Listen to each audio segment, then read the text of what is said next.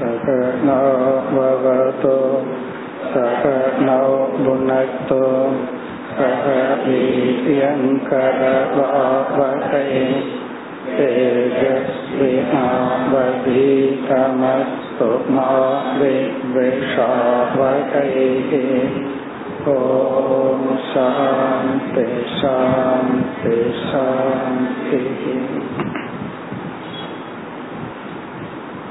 30வது ஸ்லோகம். அத ஆத்யந்திகம் க்ஷேமம்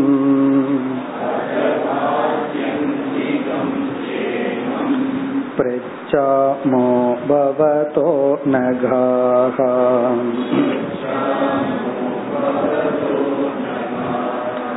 சம்சாரேஸ்மின் க்ஷணார்த்தோபி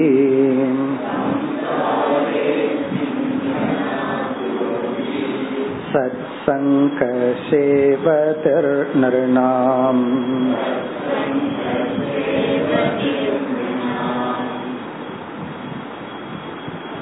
ஜனக மகாராஜா செய்து கொண்டுள்ள யாகத்துக்கு 9 யோகிகள் வருகை தருகின்றார்கள்.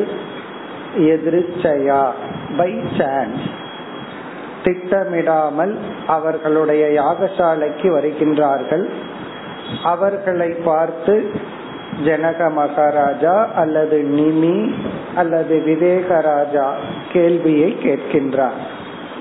கேள்வி கேட்பதற்கு முன், நீங்கள் இறைவனுடைய தூதுவர்களாக பார்ஷதக நான் கருதுகின்றேன் என்று சொல்லி, பிறகு இந்த மனித தேகத்தினுடைய மகிமையை நாங்கள் அறிவோம், இந்த மனித தேகத்தை பயன்படுத்தி மோட்சம் என்ற இலக்கை அடைய வேண்டும் என்பதையும் நாங்கள் உணர்வோம் என்று கூறி இப்பொழுது கேள்வியை கேட்கின்றார். 30, 31 இந்த இரண்டில் கேள்வி வருகின்றது. முதலில் சாமான்யமாக கேட்கின்றார். அதக ஆத்யந்திகம் க்ஷேமம் பிரிச்சாமக. அதக என்றால் மனித சரீரம் மிக மிக அரிது, அதிலும் அரிது இந்த சரீரத்தில் இருக்கும் பொழுது வைகுண்ட பிரிய தர்சனம் சொன்னார். மகான்களை ஞானிகளை சந்தித்து உறவாடுவது அதைவிட கடினம், எங்களுக்கு இது கிடைத்துள்ளது. ஆகவே ஆத்யந்திகம் க்ஷேமம், இங்கு க்ஷேமம் என்றால் ஸ்ரேயஸ், நன்மை, மேலான நன்மையை பவதக அனகாக பாபமற்ற ஞானிகளாக இருக்கின்ற உங்களிடமிருந்து நாங்கள் கேட்கின்றோம். பிறகு அடுத்த ஸ்லோகத்தில் மேலும் கேள்வியை தெளிவுபடுத்த போகின்றார். இப்ப சுருக்கமான கேள்வி என்னன்னா, எங்களுக்கு நன்மையை கூறுங்கள், எது எங்களுக்கு முழுமையான க்ஷேமத்தை கொடுக்குமோ அதை உங்களிடம் கேட்கின்றோம். வேறு எந்த அனாத்ம விஷயத்தை பற்றியும் கேட்கவில்லை, அனாத்ம லாபத்தை கேட்கவில்லை, முழுமையான க்ஷேமத்தை உங்களிடமிருந்து கேட்கின்றோம். பிறகு 2வது வரியில் அஸ்மின் சம்சாரே, இந்த சம்சார வாழ்க்கையில், இந்த மனித ஜீவிதத்தில் சத்சங்கக, சத்சங்கமானது க்ஷணார்த்தக அபி, ஒரு சிறிய அளவு கிடைத்தாலும், கொஞ்ச நேரம்தான் ஒரு மகானிடம் சங்கம் வைக்க, பேசுவதற்கு பழகுவதற்கு வாய்ப்பு கிடைக்குது, அந்த சிறிய அளவாக இருந்தாலும் நிர்ணாம் சேவதிகி, அதுவே மனிதனுக்கு பெரிய பாக்கியம், அல்லது அதுதான் அவனுக்கு நிதி, அல்லது அவனுக்கு கிடைத்த பெரிய வாய்ப்பு. சேவதி அப்படின்னா பொக்கிசம் அல்லது நிதி அல்லது அவனுக்கு கிடைத்த பிளஸிங். க்ஷணார்த்தக அபி, கொஞ்ச நேரம் கிடைத்தாலே ஒரு பெரிய விஷயம். காரணம் என்ன, இந்த 9 யோகிகள் இவரிடத்திலேயே தங்க போறதில்லை, அப்படியே வந்து இவரிடத்துல சத்சங்கம் செய்து கொண்டு சென்று விட போகிறார்கள். ஆகவே உங்களுடைய பிரசன்ஸ் எங்களுக்கு கொஞ்ச நேரம் கிடைச்சாலும் க்ஷணார்த்தகபி, அந்த கொஞ்ச நேரமே ஒரு மனிதனுக்கு அதுதான் பாக்கியம், அது ஒரு புதையல் கிடைத்தது போல. சேவதினா ஒரு புதையல் போல. அந்த காலத்துல எல்லாம் பணத்தை ஒரு குடத்துல போட்டு, பணம்னா தங்க காசுகளை எல்லாம் போட்டு தோண்டி பூமியில வச்சிருவாங்க. அப்படித்தான் காப்பாற்றப்பட்டு இருந்தது. பிறகு யாருக்காவது அது திடீர்னு கிடைக்கும், அத புதையல், சேவதி என்றெல்லாம் சொல்வார்கள். அப்படி ஒரு மனிதனுக்கு கிடைக்கிற பெரிய புதையல் என்ன என்றால் க்ஷணார்த்தக அபி சத்சங்கக, கொஞ்ச நேரமாவது மகான்களினுடைய தொடர்பு, அவர்களுடைய சத்சங்கம் அல்லது உபதேசம். அது நம்ம வாழ்க்கையில பார்க்கலாம். ஏதோ ஒரு டைரக்ஷன்ல போயிட்டு இருப்போம், யாரோடையாவது ஒரு 5 நிமிஷம் பேசுறதுக்கு வாய்ப்பு கிடைச்சிருக்கும், அதுவே ஒரு பெரிய டர்னிங் பாயிண்ட் அமையலாம். அப்படி உங்களை போன்ற மகான்களினுடைய சத்சங்கம் அதுதான் மனிதனுக்கு சேவதிகி, அதுதான் ஒரு மனிதனுக்கு வாய்ப்பு, பொக்கிசம் அல்லது ட்ரெஷர். இனி அடுத்த ஸ்லோகத்தில் இந்த ராஜா மேலும் கேள்வியை சற்று தெளிவுபடுத்துகின்றார். 31வது ஸ்லோகம். தர்மான் பாகவதான் ப்ரூதம்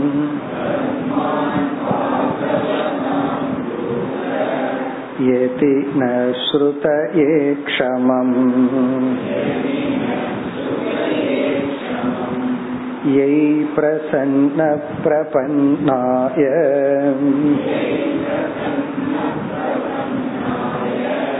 தாஸ்யத்யாத்மானமப்யஜக.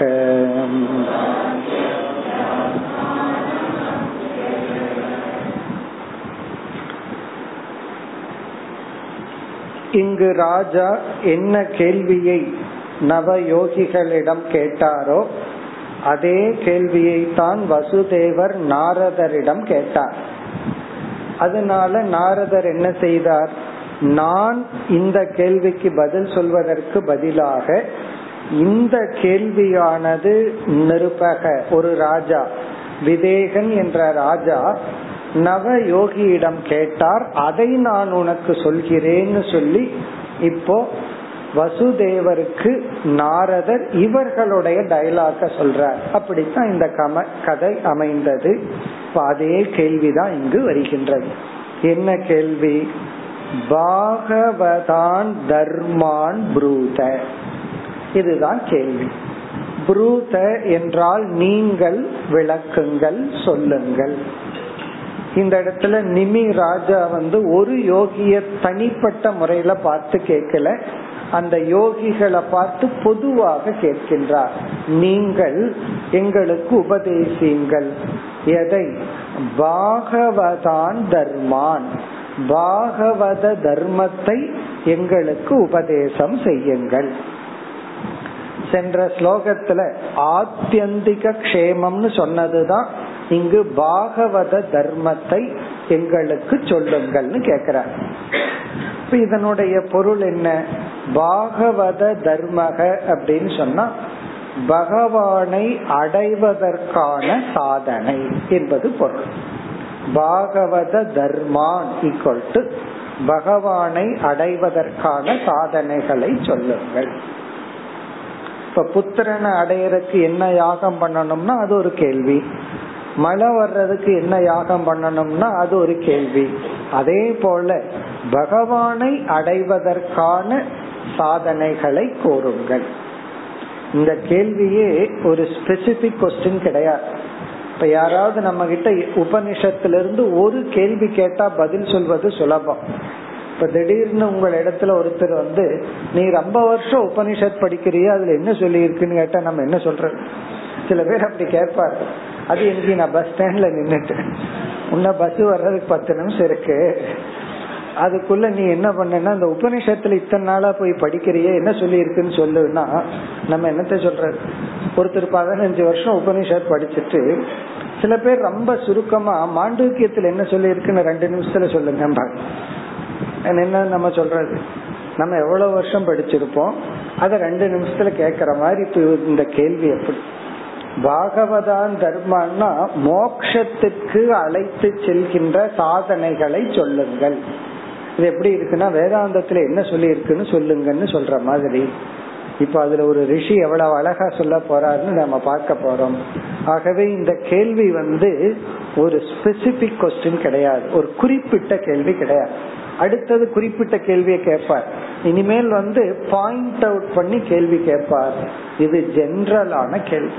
ஒரு சாதனைய சொல்லி அந்த சாதனை எப்படி பண்றதுன்னா அது ஸ்பெசிபிக், எப்படி மௌன விரதம் இருக்கிறது இந்த மாதிரி கேட்டா ஒரு கேள்வியை பாயிண்ட் அவுட் பண்ணிட்டோம். இப்போ ஒருத்தர் நம்ம கிட்ட கேக்குறாரு எப்படி தவம் பண்றதுன்னு சொல்லுங்கன்னா நம்ம என்ன சொல்றது? இப்ப எப்படி ஏற்கனவே அவர் பேசுறது இல்ல, அவர்கிட்ட போய் மௌன விரதம் சொல்லிடக்கூடாது. அல்லது பேசிட்டு இருக்கிறவர்கிட்ட போய் கொஞ்சம் 4 பேர்த்துக்கிட்ட பேசுங்கன்னு சொல்லிடக்கூடாது. அப்போ தவம் அப்படிங்கிறது பொதுவானது. தவம் பண்றது எப்படி அப்படின்னா அப்ப நம்ம அதை அவருக்கு தகுந்த மாதிரிதான் புரிஞ்சிட்டு பதில் சொல்லணும். அது போல இது ஒரு ஜெனரல் கொஸ்டின், பொதுவான, அதாவது விரிந்த பரந்த கேள்வி. பாகவதான் தர்மான், மோட்சத்துக்கான அல்லது இறைவனை அடைய சாதனைகளை கூறுங்கள். இங்க தர்மகன சாதனைகள், பாகவதான் அப்படின்னா பகவானை அடைவிக்கும், பகவானுடன் சேர்க்கும் சாதனைகளை கூறுங்கள். இப்ப பாகவதான் தர்மான் புரூத, இது எங்க கேக்குறார்?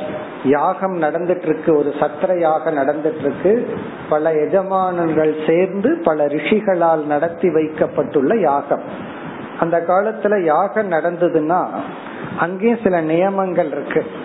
அந்த ஒரு யாகத்துக்கும் இனியொரு யாகத்துக்கும் டைம் கேப் இருக்கும். இந்த யாகத்தை முடிச்சு 3 மணி நேரத்துக்கு அப்புறம் தான் அந்த யாகம் பண்ணணும் அப்படி. அந்த டைம் கேப்ல சில பாகவத கதைகள் நடக்கும், வேதாந்த விசாரங்கள் எல்லாம் நடக்குமா அப்படி. அந்த காலத்துல ஒரு பெரிய யாகம் நடந்ததுன்னா அந்த இடைப்பட்ட காலத்துல சில விசாரங்கள், கதைகள், பாடல்கள் இதெல்லாம் நடக்கும். நம்ம அப்படி புரிஞ்சுக்கணும், அந்த யாகத்தில் இருக்கிற இடைப்பட்ட காலத்துல இங்கு வேதாந்த விசாரம் இப்பொழுது நடக்கின்றது. பிறகு அடுத்த பகுதியில ஏதி நக ஸ்ருதயே க்ஷமம் இப்படி ஒரு கேள்வியை கேட்டுட்டு அவர் சொல்றார், ஒரு கால் ஏதி நக நாங்கள், இந்த யாகத்தில் பங்கு கொண்டு உள்ள ரிஷிகள், தேவர்கள், நாங்கள் எல்லாம் ஸ்ருதயே க்ஷமம் இந்த கேள்விக்கு ஆன பதிலை அறிந்து கொள்கின்ற தகுதி இருந்தால். நாங்க ஏதோ கேள்விய கேட்டுட்டோம், ஆனா இந்த கேள்விய புரிஞ்சுக்கிறதுக்கான அருகதை எங்களுக்கு இருந்தால் நீங்கள் கோருங்கள். ஸ்ருதயே, ஸ்ருதயேனா உங்களுடைய பதிலை கேட்பதற்கு, க்ஷமம் என்றால் எங்களுக்கு யோகிதை இருந்தால், நகனா எங்களுக்கு, எதினா இருந்தால். இது அவருடைய பணிவை குறிக்கின்றது. இந்த மாதிரி சொல்றதிலிருந்தே இந்த கேள்வியை காண பதிலை கேட்பதற்கு இவருக்கு தகுதி இருக்குன்னு அர்த்தம். சில சமயம் வேண்டான்னு சொல்றவங்களுக்கு தான் தகுதி இருக்கு, வேணும்னு சொல்றவங்களுக்கு தகுதி கிடையாது. அப்படி சமம் அப்படின்னா எங்களுக்கு தகுதி இருந்தால், எங்களுக்கு அதற்கான பக்குவம் இருந்தால். ஸ்ருதையேன்னா நாங்க கேட்ட கேள்விக்கான பதிலை கேக்கிறதுக்கு எங்களுக்கு தகுதி இருந்தால், யோகிதை இருந்தால், நக எங்களுக்கு இருந்தால், புரூத நீங்கள் பதில் சொல்லலாம். நான் கேட்டுட்டேங்கிறதுக்காக சொல்லணுங்கிற அவசியம் இல்லை, எங்களுக்கு யோகிதை இருந்தால் சொல்லலாம். இதுதான் சிஷ்யனுக்கு இருக்க வேண்டிய மனநிலை. எல்லாமே சிஷ்ய முடிவு பண்ணக்கூடாது, கேள்வியை மட்டும்தான் சிஷ்ய முடிவு பண்ணணும். சில பேர் ஒரு கேள்விய கேட்டுட்டு பதிலையும் அவங்களே முடிவு பண்ணி இப்படித்தான் பதில் சொல்லணும்னு சொல்லிடுவாங்க. அப்படித்தான் ஒருவர் ஒரு கேள்விய கேட்டுட்டு நீங்க இந்த மாதிரி பதில் சொல்லுங்கன்னு சொல்ற மாதிரி. அப்படி இருக்க கூடாது. என்ன பதில் சொல்லணும், எவ்வளவு பதில் சொல்லணும், எப்ப பதில் சொல்லணும், அதெல்லாம் குரு கிட்ட விட்டுறது. சில பேர் இப்பவே எனக்கு சொல்லி ஆகணும் அப்படின்னு சொல்றது இல்ல, நான் அப்புறம் சொல்றேன்னா வேண்டாம் எனக்கு இப்பவே சொல்லணும் அப்படிங்கறது. அதெல்லாம் பணிவின்மையை குறிக்கின்றது. அதை விட பக்குவமின்மையை குறிக்கின்றது. பணிவின்மைன்னு ஏன் பிளேம் பண்ணணும், அதுக்கான ரெடினஸ் அங்க இல்லை அப்படின்னு அர்த்தம். அதனால மிக அழகா இந்த ராஜா கேக்குற, எங்களுக்கு, எனக்குன்னு மட்டும் சொல்லல, எங்களுக்கெல்லாம் நான் கேட்ட கேள்விக்கான பதிலை கேட்பதற்கு தகுதி இருக்கின்றதாக நீங்கள் நினைத்தால் நீங்கள் எங்களுக்கு பதில் சொல்லலாம். அழகான ஒரு பணிவுடன் இந்த கேள்வியை பிரசன்ட் பண்ற. பிறகு இரண்டாவது வரியில் மேலும் அழகாக எய்ஹிங்கிறது எந்த சாதனைகளை நாங்கள் மேற்கொண்டால், எய்ஹி சாதனைஹி, எந்த சாதனைகளை நாங்கள் மேற்கொண்டால், அதாவது சிஷ்யர்கள், மாணவர்கள், மனிதர்கள் மேற்கொண்டால், பிரசன்னக பகவான் மகிழ்ச்சியை அடைந்து, பகவான் திருப்தியை அடைந்து. பிரசன்னகிறது பகவானை குறிக்குது. பகவான் திருப்தியை அடைந்து, இங்க பகவான்கிற சொல் இந்த இரண்டாவது வரியில கடைசி சொல் அஜக. அஜகன இறைவன், பிறக்காத இறைவன், பிறப்பு என்ற ஒரு தன்மையை அடையாத இறை தத்துவம் அஜக ஈஸ்வரன். பிரசன்னக மகிழ்ந்து, இவன் செய்ய வேண்டிய சாதனைய செஞ்சிருக்கா, சரியா செஞ்சிருக்கா, முறையா செஞ்சிருக்கான்னு இறைவன் மகிழ்ச்சி அடைந்து, பிரபன்னாய சரணடைந்த ஜீவனுக்கு, பிரபன்னாய அப்படின்னு சொன்னா சரணடைந்த அந்த ஜீவனுக்கு, பிரசன்னகன மகிழ்ச்சி அடைந்த இறைவன், பிரபன்னாயன தன்னை ஒப்படைத்த சரணடைந்த ஜீவனுக்கு, தாஸ்யதி ஆத்மானம் அதி. தாஸ்யதினா பகவான் கொடுப்பார். யாரை, எதை கொடுப்பார்? ஆத்மானம், தன்னையே கொடுப்பார். எந்த சாதனையினால் சரணடைந்த ஜீவனுக்கு அந்த இறைவன் தன்னையே கொடுப்பாரோ அப்படிப்பட்ட சாதனையை, அப்படிப்பட்ட பாகவத தர்மத்தை எங்களுக்கு கேட்கும் அருகதை இருந்தால், யோகிதை இருந்தால் நீங்கள் சொல்லுங்கள். கேள்வியே எவ்வளவு அழகா இருக்கு, அதுக்குள்ளேயே தன கருத்து வச்சிருக்கார் இந்த விதேக ராஜா. இப்ப பிரபன்னாய அப்படிங்கறதுல இருந்து இன்டைரக்டா சொல்ற, இந்த பலனை அடையணும்னா அந்த அகங்காரத்தை நம்ம பகவானிடம் அர்ப்பிக்க வேண்டும். இப்ப சரணடைந்த, பிரசன்னகன பகவானை திருப்திப்படுத்தணும், பகவானை திருப்திப்படுத்தணும். ஒரு யாகத்துல ஒரு தேவதைய திருப்திப்படுத்தணும்னா அதற்குரிய பலி கொடுக்கணும். இங்க பலின்னு சொன்னா ஆடு மாடுன்னு அர்த்தம் அல்ல, இங்க பலின்னு சொன்னா ஏதாவது ஒரு தியாகம், ஏதாவது ஒரு திரவியத்தை பகவானுக்கு கொடுக்கணும். அதே போல இங்க வேதாந்தத்துல நமக்கு பகவானை திருப்திப்படுத்தணும்னா நம்ம பலி கொடுக்க வேண்டியது இந்த அகங்காரம், நான்கிற அந்த ஈகோ, அந்த கர்வத்தை. அதனாலதான் பிரபன்னாய அகங்காரத்தை சரணடைந்த, அகங்காரத்தை பலியாக கொடுத்த சாதகனுக்கு தன்னையே கொடுப்பார். ஆத்மானம் தாஸ்யதி, தன்னையே கொடுப்பாரோ. இது கொஞ்சம் பொய்டிக்கா இருக்கு, தன்னை கொடுத்தல்ங்கிறது. இத நம்ம வேதாந்த ரீதியா புரிஞ்சுக்கணும்னா ஆத்மானம் தாஸ்யதிங்கிறத ஆத்மானம் பிரகாசயதின்னு புரிஞ்சுக்கணும். தன்னை யார் என்று விளக்கி காட்டுவாரோ. இங்க தாஸ்யதிங்கிறத பிரகாசயதின்னு புரிஞ்சுக்கணும்.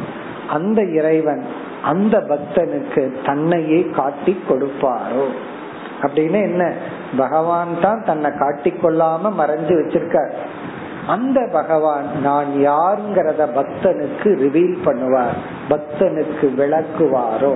அந்த எங்களுக்கு சொல்லுங்கள். இங்க கேள்வி பாகவத தர்மத்தை எங்களுக்கு உபதேசியுங்கள், அதனுடைய பொருள் மோட்சத்துக்கான சாதனையை கூறுங்கள். எந்த சாதனையினால் சரணடைந்த ஜீவனுக்கு அஜகபி அந்த இறைவன் மகிழ்ந்து இவன் தகுதியை அடைந்துள்ளான், இவனுக்கு நம்மை காட்டிக் கொள்ளலாம், நம்மை நாம் அவனுக்கு ரிவீல் பண்ணலாம், நம்மை நாம் அவனுக்கு காட்டிக் கொடுக்கலாம், அல்லது நம்மை பற்றிய அறிவை கொடுக்கலாம்னு கொடுப்பாரோ. அப்படி அறிவை அடைவதும் அந்த பகவானை அடைவதும் சமமாகின்றது. இப்ப இவ்விதம் கேள்வியை கேட்டார். இனி அடுத்த ஸ்லோகத்துல பதில் வரணும். அதற்கு முன்னாடி நாரதர் வசுதேவருக்கு சொல்ற, இவ்விதம் நீ என்ன கேள்விய எங்கிட்ட கேட்டையோ இதே கேள்வியத்தான் இந்த ராஜா நவயோகிகளிடம் கேட்டார். அந்த கேள்விக்கு இனி நவயோகி பதில் சொல்ல போகிறார்னு சொல்லி இடையில நாரதர் அதாவது இனி நவயோகி இந்த கேள்விக்கு பதில் சொல்ல போகிறார் என்று சொல்கின்றார். அடுத்து 32வது ஸ்லோகம். ஏவம் தே நிமினா ப்ரஷ்டாஹ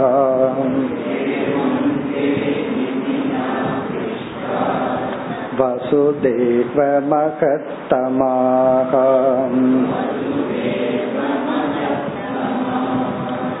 பிரதிபூஜ்யா ப்ருவன் ப்ரீத்யாம்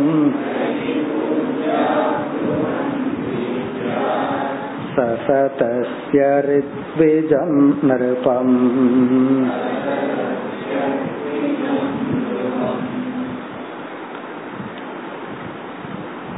இந்த ஸ்லோகமானது நாரதர் வசுதேவரை பார்த்து கூறுகின்றார். இந்த பாகவதமே சுகபிரம்ம பரீட்சித்துக்கு சொல்ற. அப்படி சொல்லிக்கொண்டு வரும் பொழுது ஒரு முறை நாரதர் வசுதேவருடைய இடத்துக்கு சென்றார் அப்படின்னு அந்த வசுதேவரையும் நாரதரையும் அறிமுகப்படுத்தினார். இப்ப அவர்களுக்குள்ள ஒரு டயலாக் நடந்தது. வசுதேவர் நாரதரிடம் பாகவத தர்மத்தை கேட்டார். அதற்கு நாரதர் வேற 2 பேர்த்தை அறிமுகப்படுத்துறார், நிமிங்கிற ராஜாவையும் நவயோகிகளும். இனிமேல் நாரதர் வசுதேவர் சுகர் பரீட்சித் எல்லாத்தையும் மறந்துடுவோம். இனிமேல் நமக்கு நிமி நவயோகிகள் தான் வரப்போகிறார்கள். இப்ப அதத்தான் இங்க நாரதர் சொல்கிறார்.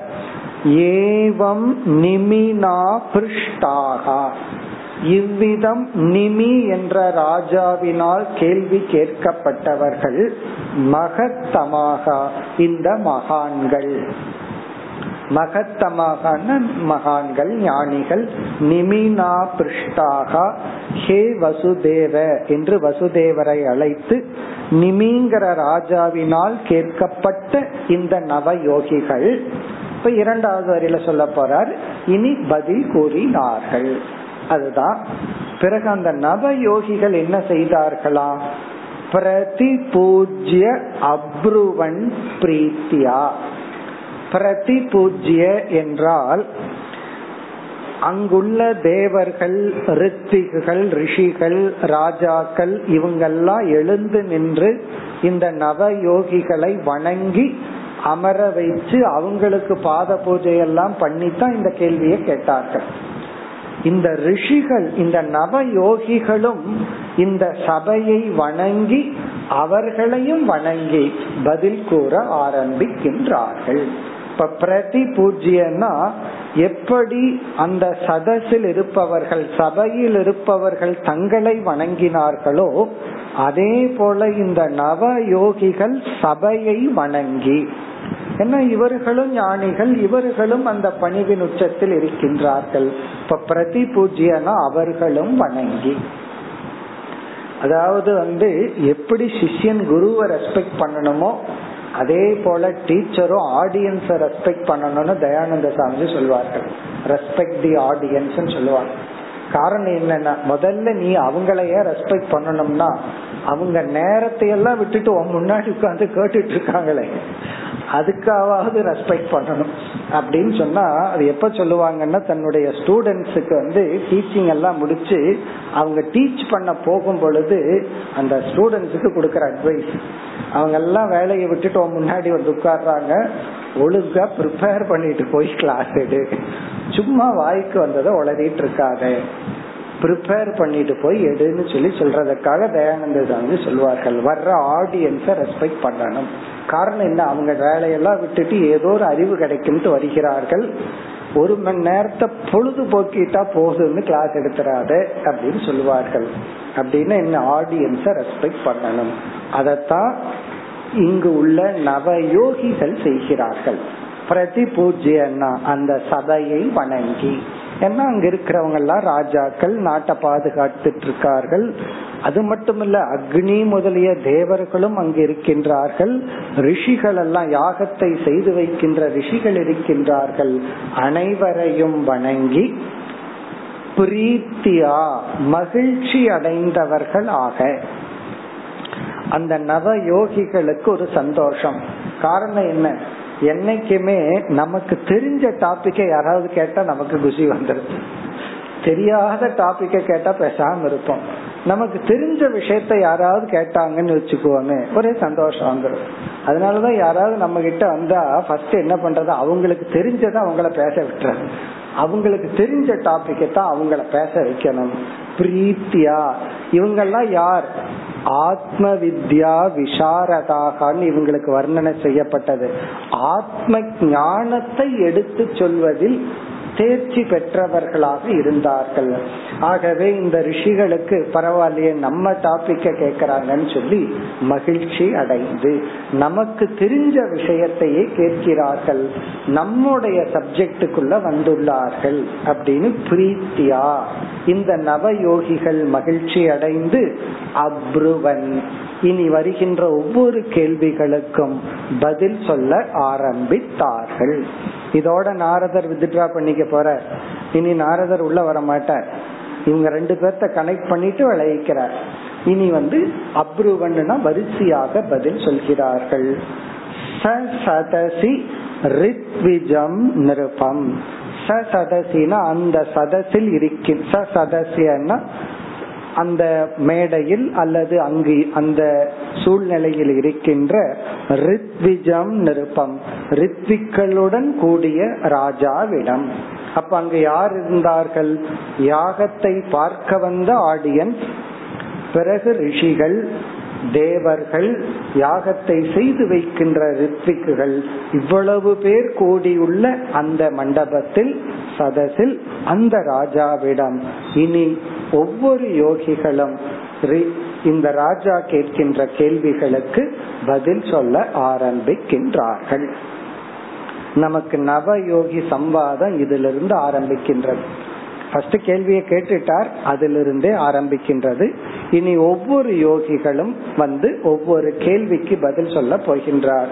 முதல் கேள்வி கேட்கப்பட்டு விட்டது, அதற்கு இனி அடுத்த ஸ்லோகத்தில் இருந்து பதில் ஆரம்பம் ஆகின்ற 33வது ஸ்லோகம். மன்யே குதஸ்சித் பயமச்சுதஸ்ய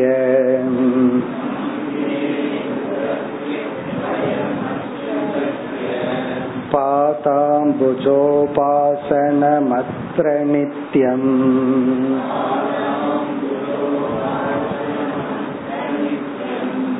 உத்விக்ன புத்தேரசதாத்ம பாவாத்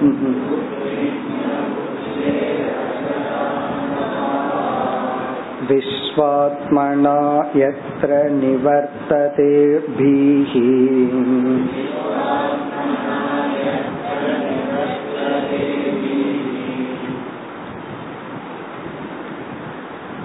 ஒன்பது யோகிகளில் கவி என்ற யோகியானவர் முதலில் பதில் சொல்கின்றார். ஆகவே முதலில் பதில் கூற வந்துள்ள யோகியினுடைய பெயர் கவிஹி. நம்ம ஒரு ஸ்லோகத்துல பார்த்த 9 யோகிகளினுடைய பெயர், அதுல முதலில் குறிப்பிட்ட அவருடைய பெயர் வந்து கவிஹி. அந்த கவி தான் இங்கு வந்து பதில் சொல்றார். 33வது இந்த ஸ்லோகத்திலிருந்து 43வது ஸ்லோகம் வரை இந்த 11 ஸ்லோகத்தில் முதல் கேள்விக்கான பதில், அந்த பதிலை கூற வருபவர் கவிஹி என்ற யோகி. இங்க ராஜா வந்து இந்த யோகிதான் பதில் சொல்லணும்னு சொல்லல, பொதுவா கேட்டார். அதுல ஒரு யோகி வந்து இவர்களை எல்லாம் வணங்கி பதிலை எடுத்து கொள்கிறார். அப்படி ஒவ்வொரு யோகிகளும் ஒவ்வொரு கேள்விக்கான பதில் சொல்ல போறார். இந்த கவி இந்த கேள்விக்கு பதில் சொல்லிட்டு அதுக்கப்புறம் இடையில எந்திரிக்க மாட்டார், மற்றவங்களுக்கு சான்ஸ் கொடுக்கலான்ட்டு விட்டுருவார். இப்படி ஒரு யோகி ஒரு பதில் சொல்ல போகிறார் ஒரு கேள்விக்கு. இப்ப கவி தான் பதில் சொல்கின்றார். கவிங்கிறதுக்கு கவிங்கன்னு ஒரு அர்த்தம் இருக்கு, ஞானின்னு ஒரு அர்த்தம் இருக்கு. கவிகிங்கிற சொல்லுக்கு ஞானின்னு ஒரு அர்த்தம், கவிஞன் அப்படின்னு ஒரு அர்த்தம். இந்த இடத்துல கவிங்கிறது அவருடைய பெயர், இந்த நவ யோகியினுடைய ஒரு யோகிக்கு பெயர். இப்ப நம்ம கேள்விய பார்த்தோம் அப்படின்னா, இந்த கேள்வி வந்து மிக மிக பொதுப்படையா அமைந்துள்ள கேள்வி. மோட்சத்துக்கான மார்க்கம் என்ன, எப்படி மோட்சத்தை அடையிறது? இப்ப யாராவது வந்து நம்ம கிட்ட மோட்சத்தை எப்படி அடையிறதுன்னு கேட்டா நம்ம என்ன பதில் சொல்றது? அப்படித்தான் இந்த கேள்வி அமைந்துள்ளது. பாகவதான் தர்மான், மோட்சத்துக்கான மோட்சங்கிற லட்சியம் அல்லது ஈஸ்வரனை அடைவதற்கான சாதனை என்ன? இவர் நீ எப்படி 11 ஸ்லோகத்துக்குள்ள எப்படி பதில் சொல்லிட முடியும்? ஆனாலும் இந்த யோகியினுடைய, இந்த ஞானியினுடைய அறிவு எவ்வளவு சுருக்கமா தெளிவா சொல்ல முடியுமோ அவ்வளவு அழகா சொல்றார். இப்ப எப்படி பதில் இங்கு அமைந்துள்ளது என்றால், நாம் செய்கின்ற அனைத்து விவகாரங்களையும் அல்லது சாதனைகளையும் ஒரு கோணத்தில் இரண்டாக பிரிக்கின்றோம். நாம செய்கின்ற அனைத்து ஆக்டிவிட்டி அல்லது சாதனைகளை ஒரு ஆங்கிள் ரெண்டு ஹெட்டிங்ல பிரிச்சார். என்ன பண்ணனாலும் அந்த ரெண்டு ஹெட்டிங்குள்ள வரும். ஒன்று வந்து கர்ம விவகாரக, இரண்டாவது ஞான விவகாரக. கர்ம விவகாரம் ஞான விவகாரம்னு பிரிச்சறோம். இத வந்து வேற ஆங்கிள் சொல்லணும் அப்படின்னு சொன்னா, நம்ம வந்து கர்த்தாவா செயல்பட்டு இருப்போம், ஞாதாவா செயல்பட்டு இருப்போம். கர்த்தா அல்லது பிரமாதா அல்லது ஞாதான்னு வச்சுக்குவோம். ஒன்னா கர்த்தா ஆக்டிவிட்டிஸ் பண்ணிட்டு இருப்போம் அல்லது ஞாதா ஆக்டிவிட்டிஸ் பண்ணிட்டு இருப்போம், ரெண்டும் சேர்ந்தும் பண்ணிட்டு இருப்போம். இப்ப நம்ம கிளாஸ் கேட்டுட்டு இருக்கோம். இப்ப கேட்டுட்டு இருக்கும் போது யாரா இருக்கோம்? ஞாதா, அறிபவன் அப்படிங்கிற ஆக்டிவிட்டிஸ்ல இருக்கிறோம். பிறகு நோட்ஸ் எழுதுறோம். எழுதும் போது யாரா இருக்கிறோம்? கர்த்தா, எழுதுபவன் அப்படிங்கிற ஆக்டிவிட்டிஸ்ல இருக்கிறோம். அப்போ நம்ம அத இம்மீடியட்டா எழுதி கொண்டிருக்கும் போது, பாயிண்ட்ஸ நோட் பண்ணும் பொழுது நம்ம எழுதுபவன் கர்த்தாவா இருக்கிறோம். அத கேட்டு புரிஞ்சுக்கிற ப்ராசஸ்ல இருக்கும் போது ஞாதா. கர்ம விவகாரக அப்படின்னு சொன்னா, கர்மேந்திரிய பிரதான ஜீவனா நம்ம இருப்போம்.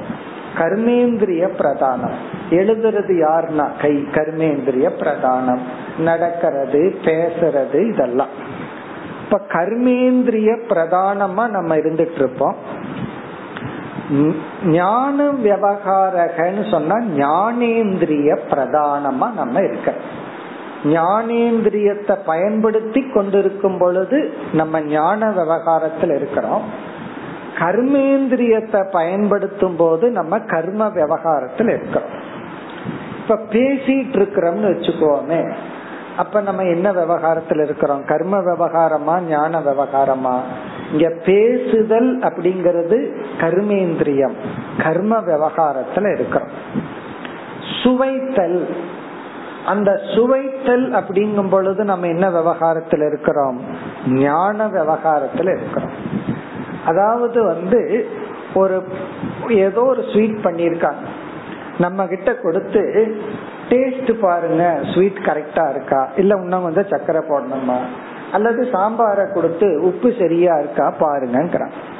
அப்ப நம்ம டேஸ்ட் பார்க்கும்போது நம்ம ஞான விவகாரத்துல இருக்கோம். நம்மளுடைய ஆட்டிடியூட் என்ன? ஞானம். அது கரெக்டா இருக்காங்கிற அறிவுக்காக அதை பார்க்கணும். ஒரு டம்ளர்ல ஒரு கொஞ்சம் பாயசத்தை கொடுத்து டேஸ்ட் பார்த்தாச்சு, என்ன ஆகி போச்சு? கரெக்டா இருக்குன்னு சொல்லியாச்சு. அதுக்கப்புறம் பெரிய டம்ளர்ல முடக்க முடக்க குடிச்சிட்டு இருக்கோம். இப்ப என்ன விவகாரம்னா ஞான விவகாரம் சொல்லக்கூடாது. நான் டேஸ்ட் பாக்கறேன்னு சொல்லி ஒரு குண்டா சாம்பார குடிச்சிட்டு இருக்கிறது இல்ல. இப்ப என்னன்னா கர்ம விவகாரம். அதே டேஸ்ட் போகுது. நம்ம அந்த இடத்துல நாலேஜுக்காக பாயசத்தை குடிக்கல அல்லது சாம்பார குடிக்கல, பிறகு அதெல்லாம் ஓவர். பசிய நீக்கிறதுக்காக நம்ம சாப்பிடுறோம். அப்ப நம்ம சாப்பிடும் பொழுது அங்க டேஸ்ட் இருக்கு, ஆனா அங்க என்ன பிரதானமா அமர்ந்து கொண்டு இருக்கிறோம், அங்க கர்ம விவகாரம், சாப்பிடுதல் அப்படிங்கிற ஆக்டிவிட்டிஸ்ல இருக்கிறோம். அதனாலதான் சில ஸ்டார் ஹோட்டல்ல எல்லாம் இந்த டீ டேஸ்டர் இருக்கானே அவனுக்கு எவ்வளவு சம்பளம் தெரியுமோ, எக்கச்சக்கமான சம்பளம். அந்த கரெக்ட் டேஸ்ட் வந்திருக்கான்னு சொல்றதா. அவர்களெல்லாம் நாக்கை எப்படி பாதுகாப்பாங்கன்னு நான் கேள்விப்பட்டேன். ஐஸ்கிரீம் சாப்பிட மாட்டாங்களா, ரொம்ப காரமா சாப்பிட மாட்டாங்களா, ஏன்னா சில பேர்த்துக்கு அது கிஃப்ட். எப்படி சில பேர்த்துக்கு தண்ணி பூமிக்குள்ள ஓடுதா இல்லையான்னு பாக்குற கிஃப்ட் இருக்கும், அதே போல நாக்கு ஒரு கிஃப்ட். அவங்களுக்கு கரெக்டா சொல்லுவாங்களா இவ்வளவு இது காம்பினேஷன் சரியில்லை சரியில்லை. அந்த கிஃப்ட வந்து அவங்க பாதுகாப்பார்கள். அப்ப அவங்க என்னன்னா டீ குடிக்கிறதுக்காக குடிக்கிறது கிடையாது, டேஸ்டினுடைய அந்த நாலேஜ் அந்த அறிவை கொடுக்கிறதுக்காக. அதே போல ஸ்மெல்லுக்கு ஆள் இருக்கு, இந்த அளவுக்கு பிளேவர் ஸ்மெல் போதும், இதுக்கு மேல ஸ்மெல் வேண்டாம் அப்படின்னு சொல்றதுக்கு. அப்ப அந்த இடத்துல வந்து நம்ம பிரதான என்னன்னா அறிவு. இப்ப அறிவுக்காக ஞானேந்திரியத்தை பயன்படுத்துறோம். சில சமயம் அதே ஞானேந்திரியத்தை அனுபவத்துக்காக பயன்படுத்துவோம், இன்பத்துக்காக பயன்படுத்துவோம். ஒரு முறை பார்க்கறது அறிவுக்காக, செகண்ட் டைம் தேர்டு டைம் பார்க்கறதெல்லாம் என்னன்னா இன்பத்துக்காக. இந்த படம் எல்லாம் நல்லா இருக்குன்னு சொல்றாங்க, ஃபர்ஸ்ட் டைம் பார்க்கணும்னு போறோம், அனுபவத்துக்கு போறோம், அறிவுக்காகவும் போறோம். பிடிச்சிருக்குன்னு திரும்ப திரும்ப பார்க்கறோம், அது அறிவுக்காக அல்ல. அப்ப அங்க கர்ம பிரதானம். அப்படி நம்ம லைஃப்ல வந்து ரஜோகுணம் யாருக்கு அதிகமா இருக்கோ அவங்க எல்லாம் கர்ம பிரதானமா இருப்பாங்க, ஏதாவது ஆக்டிவிட்டிஸ் தான். சத்துவ குணம் அதிகமா இருக்கிறவங்க பார்த்தா ஞான பிரதானமா இருப்பாங்க. அவங்க ஒரு மிக்சர் ஒரு பேக்கெட்ல வாங்கினாலும் பொட்டலங்கட்டி ஒரு மிக்சர் கொடுப்பாங்கல்ல, சாப்பிட்டு அதுல என்ன இருக்குன்னு படிச்சிட்டு இருப்பான். யாருன்னா ஞான பிரதானம். அப்ப அங்க படிக்கிறது தெரிஞ்சுக்கிறதுலதான் ஆர்வமா இருக்கும். சில பேர் புஸ்தகத்தை கொடுத்தாலும் அதுல பொட்டல கட்டி சாப்பிட்டு போயிடுவாங்க. அப்ப என்னன்னா இந்த புஸ்தகம் எதுக்கு யூஸ் ஆச்சுன்னா, இதோ ஒரு ஆர்டிக்கல் இருக்கு நல்லா படினா அதுல போய் பஜ்ஜி வாங்கி மேல வச்சு சாப்பிட்டு. காரணம் என்னன்னா கர்ம விவகாரத்தில் இருக்கிறவன் ரஜோகுணம், ஞானம் விவகாரத்தில் இருக்கிறவன் சத்துவ குணம். சோ இந்த பேசிக் பிரின்சிபிளை நம்ம புரிஞ்சுட்டோம்னா இங்க மிக அழகா இந்த கவிங்கிற யோகி எப்படி பதில் சொல்றார். இந்த மோக்ஷம் அப்படிங்கிற சாதனைக்கு நீ பயன்படுத்துற சாதனைகள் எல்லாமே கர்ம விவகாரம் ஞான விவகாரம்னு பிரிக்கப்படுகின்றது. அதான் இவர் சொல்ற ஃபர்ஸ்ட் டிவிஷன். இப்ப மோக்ஷத்துக்கு நீ சாதனைய கேட்ட, நீ என்ன சாதனை செய்தாலும் இவர் இதுதான் சாதனைன்னு சொல்லல, உன்னுடைய சாதனைகளை இரண்டா பிரிக்கிறோம், கர்ம விவகாரம் ஞான விவகாரம். இந்த கர்ம விவகாரத்தின் மூலமா நீ இந்த பலனை அடைய வேண்டும் அப்படி சொல்ல போற. கர்ம விவகாரத்தின் மூலமா இப்படிப்பட்ட பலனை அடை, ஞான விவகாரத்தின் மூலமா இந்த பலனை அடையும் வரை அந்த ஞான விவகாரம் உனக்கு தேவை. இவர் பதில் எப்படி சொல்றாருன்னா சாதனைய சொல்றதுக்கு பதிலா சாத்தியத்தை சொல்ற. நீ கர்ம விவகாரத்தின் மூலமா இந்த பலனை அடையிற வரைக்கும் சாதனை பண்ணு, இந்த பலனை அடைஞ்சிட்டியா ஞான விவகாரத்துக்குள்ள போ, இந்த பலன் வர்ற வரைக்கும் ஞான விவகாரம் பண்ணு. அந்த ஞான விவகாரம் என்னன்னா ஈஸ்வர ஞானம் அல்லது ஆத்ம ஞானம் அல்லது பிரம்ம ஞானம். இந்த பிரம்ம ஞானத்தை அடைஞ்சு இந்த பலன் உனக்கு வரணும். இவர் வந்து பிரம்ம ஞானத்தை அடைன்னு சொல்றதுக்கு பொதுவா இந்த பலனை அடையிற வரைக்கும் பிரம்ம ஞானத்தை அடையறதுக்கு முயற்சி பண்ணு, இந்த பலன் உனக்கு வர்ற வரைக்கும் கர்ம விவகாரத்துல இரு. அப்ப பதில் என்னன்னா நீ செய்யற எல்லா சாதனைகள் கர்ம விவகாரம் ஞான விவகாரம். இனி என்ன கர்ம விவகாரம் ஞான விவகாரம்னு பார்ப்போம். இந்த ஒரு ஸ்லோகம் இருக்கு, எல்லாத்தையும் ஜூஸ் மாதிரி வச்சுட்ட ஒரே ஸ்லோகத்துல. அதனாலதான் இவங்க எல்லாம் ஆத்ம வித்யா விசாரதாக, ஆத்ம வித்யை போதிப்பதில் கை தேர்ந்தவர்கள்னு நாரதர் வர்ணிச்சார். அதுக்கு தகுதியை காற்ற இந்த ஒரே ஸ்லோகத்துல.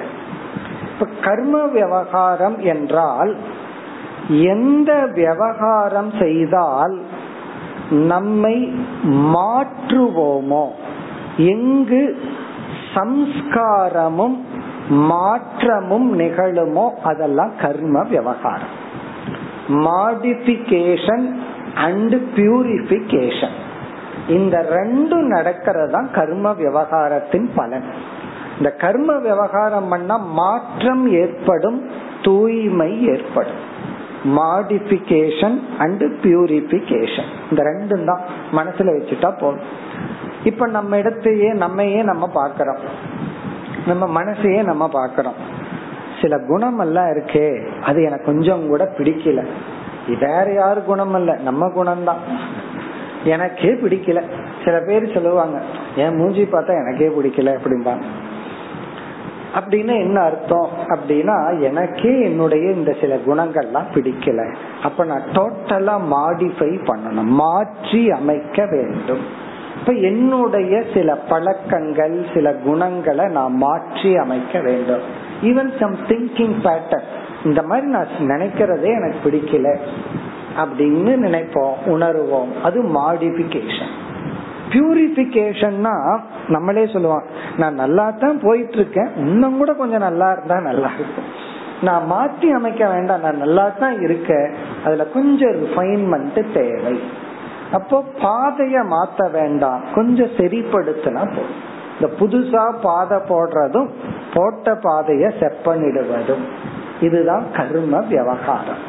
அப்ப இங்க என்ன சொல்ற, நீ இந்த கர்ம விவகாரத்துல நீ என்ன பண்ணணும் என்றால், உனக்கு எத்தனையோ விதமான பயங்கள் எல்லாம் இருக்கு.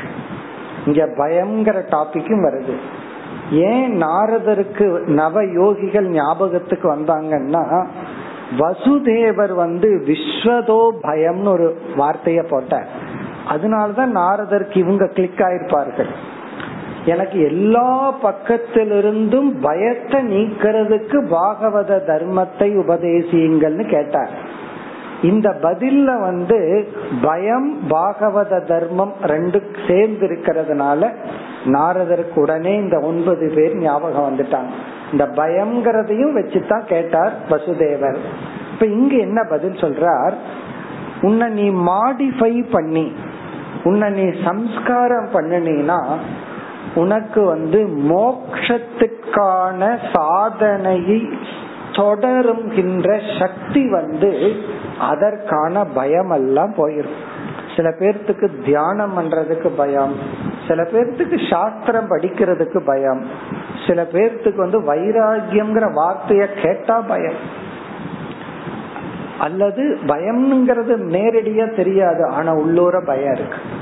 கண்ணை மூடுனா உடனே பயம் வருதல்ல, தனிமையில் இருக்கிறதுக்கு பயம், பேசாம இருக்கிறதுக்கு பயம்.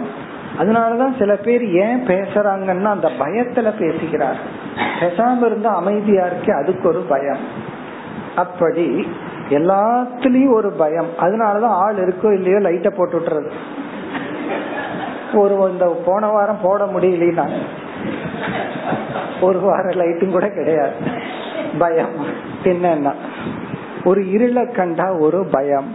தியானத்துக்கு உரிய இடம் இருள் தான், சிந்தனைக்கு உரிய இடம் யாரும் பேசாம அமைதியா இருக்கிறது. ஆனா இந்த இதை கண்டே பயந்துட்டா என்ன பண்றதுன்னா, அப்ப இங்க ஃபர்ஸ்ட் சாதனை என்ன அப்படின்னு சொன்னா, ஃபர்ஸ்ட் சாதனை சாதனைகளை மேற்கொள்ள தடையாக உள்ள பயத்தை நீக்குதல்.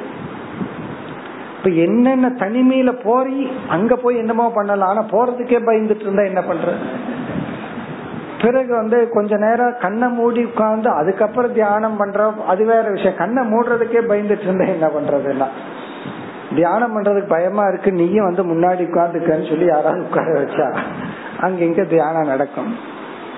அப்படி ஃபர்ஸ்ட் ஸ்டேஜ் ஆஃப் சாதனைகள் என்னன்னா இந்த பயங்களை எல்லாம் நீக்குதல், இந்த ரிலேட்டிவ் ஃபியர் அதையெல்லாம் நம்ம நீக்கி துறப்பதற்கு பயம். துறந்ததுக்கு அப்புறம் என்ன ஆகுமோ ஆகட்டும். ஏன் ரொம்ப பேர் பணத்தை விடுறதுக்கு பயப்படுகிறார்கள்? பணம் போயிட்டா எல்லாம் போயிருமோ. அப்போ தியாகத்துக்கு ஒரு பயம், தியாகம்னு செய்ய விரும்புறேன், சந்நியாசத்துக்கு ஒரு பயம். சில பேர் சந்நியாசம்ங்கிற வார்த்தையே பயத்தை கொடுக்க. அப்படி இந்த பயத்தை நீக்குவதற்கு அசங்கத்துக்கு வருவதற்கு பயம் தடையாக உள்ள அந்த ரிலேஷன்ஷிப்பை விடுறதுக்கு யாருக்கு தயாரா இல்லை. அப்ப இவர் சொல்ற முதல் சாதனை என்னன்னா கர்ம விவகாரத்தின் மூலமாக இந்த மேலோட்டமான பயங்களை எல்லாம் நீ நீக்க வேண்டும். தனிமையில போறதுக்கும் பேசாம இருக்கிறதுக்கும் தியானம் செய்வதற்கும் இந்த ஆன்மீக பயணத்தை மேற்கொள்ள எந்த தடையும் இல்லாமல் உன்னை தயார்படுத்தும் வரை நீ வந்து கர்ம சாதனையில் ஈடுபட வேண்டும், விதவிதமான தபத்தில் ஈடுபட வேண்டும், விதவிதமான உபாசனையில் உன்னை ஈடுபட்டு உன்னை ரிஃபைன் பண்ணிக்கோ. அதனுடைய பலன் என்னன்னா ரிலேட்டிவ் ஃபியர் உன்னை விட்டு போயிடும். நீ மோட்சத்துக்கான நேரடியான சாதனைய என்ன செய்யணுமோ அதை செய்வதற்கு தடையாக உள்ள பயமெல்லாம் போயிடும். இனி இரண்டாவது என்னன்னா இரண்டாவது சாதனை ஆத்ம ஞானம், பிரம்ம ஞானம். அந்த ஞானத்தை அடைவதற்கான ஞான விவகாரத்தில் அறிவை அடையும் சாதனையில் உன்னை ஈடுபடுத்திக் கொள். அந்த அறிவை அடைந்து விட்டால் முழுமையான பயத்திலிருந்து விடுதலை அடைவாய்.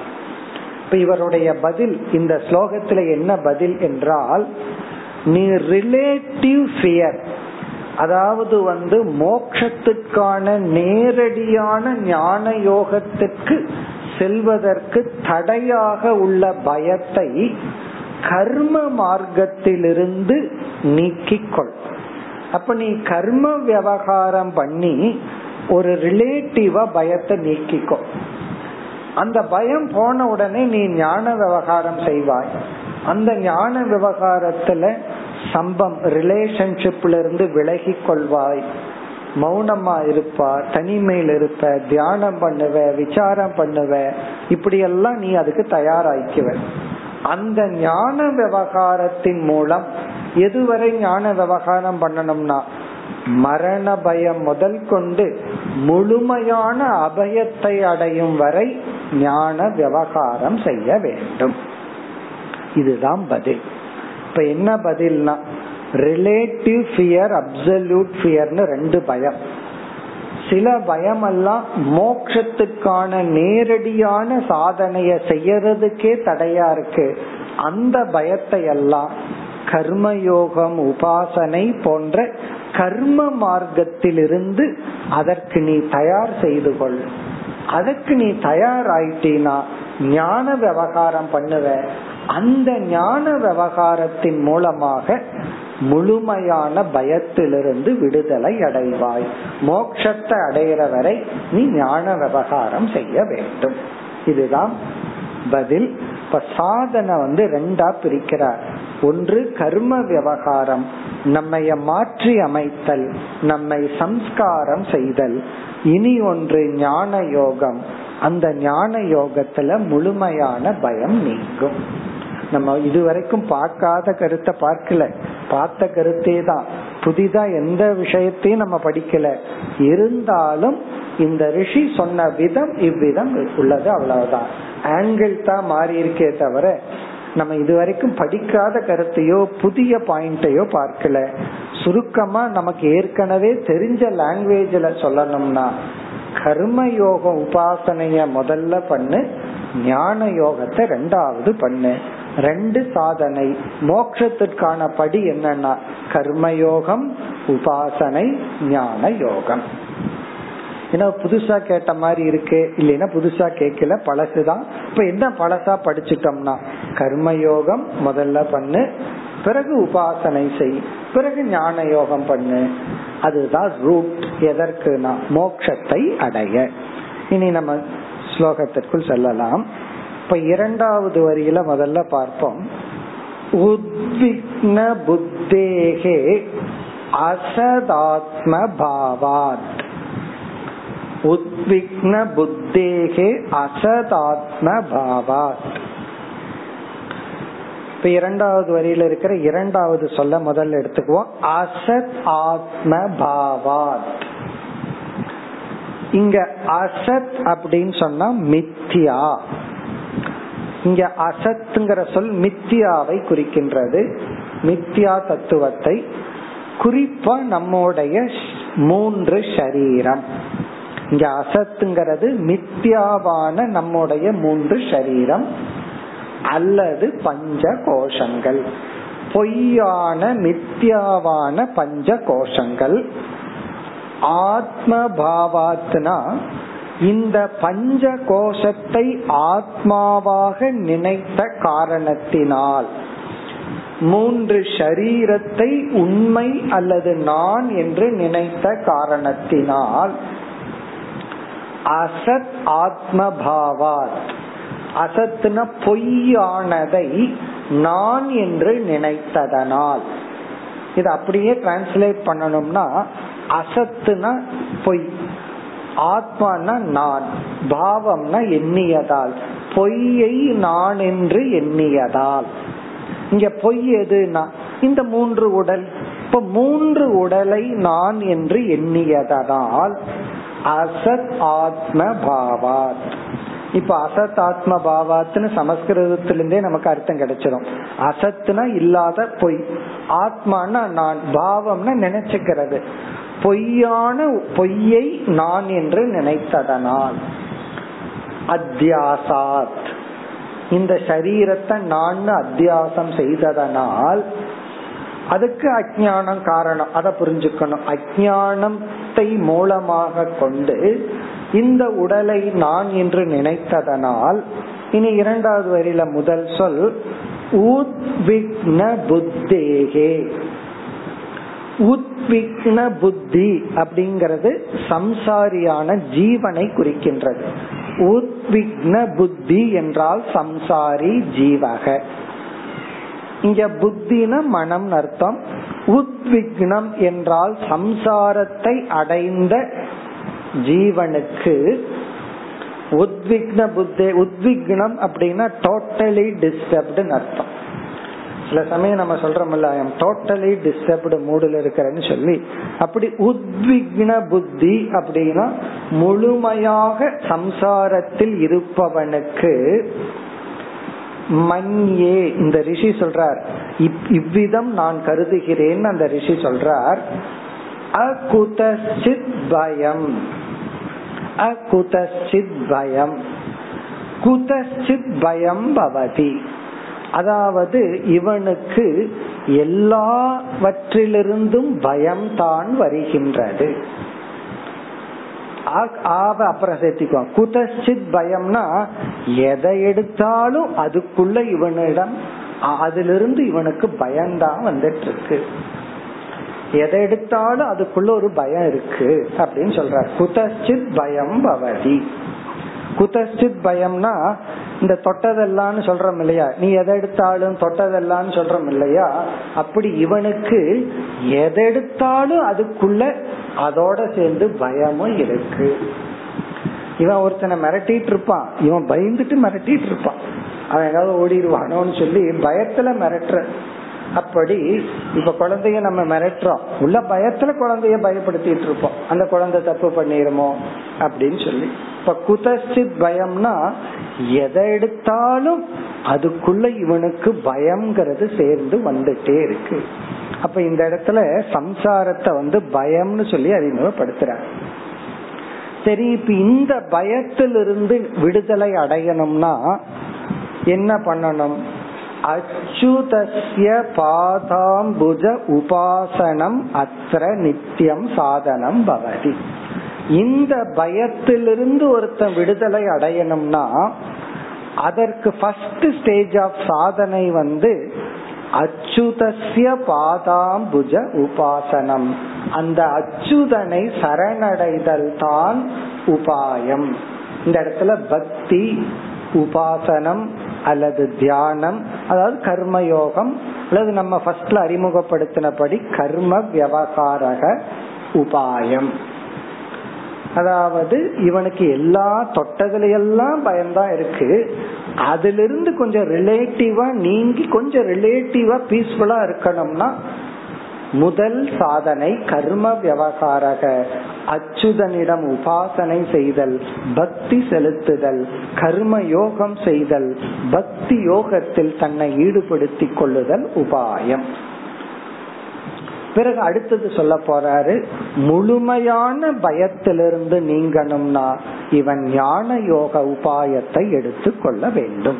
அப்போ தொட்டதுல எல்லாம் பயந்துட்டு இருக்கிறதுல இருந்து விடுதலை அடைய கர்மயோகம் உபாசனை, முழுமையான அபயத்தை அடைய ஞான யோகம். இதுதான் சாராம்சம். மேலும் அடுத்த வகுப்பில் தொடர்வோம். ஓம் பூர்ணமத் பூர்ணமிதம் பூர்ணாத் பூர்ணமுதச்யதே பூர்ணஸ்ய பூர்ணமாதாய பூர்ணமேவாவசிஷ்யதே. ஓம் சாந்தி.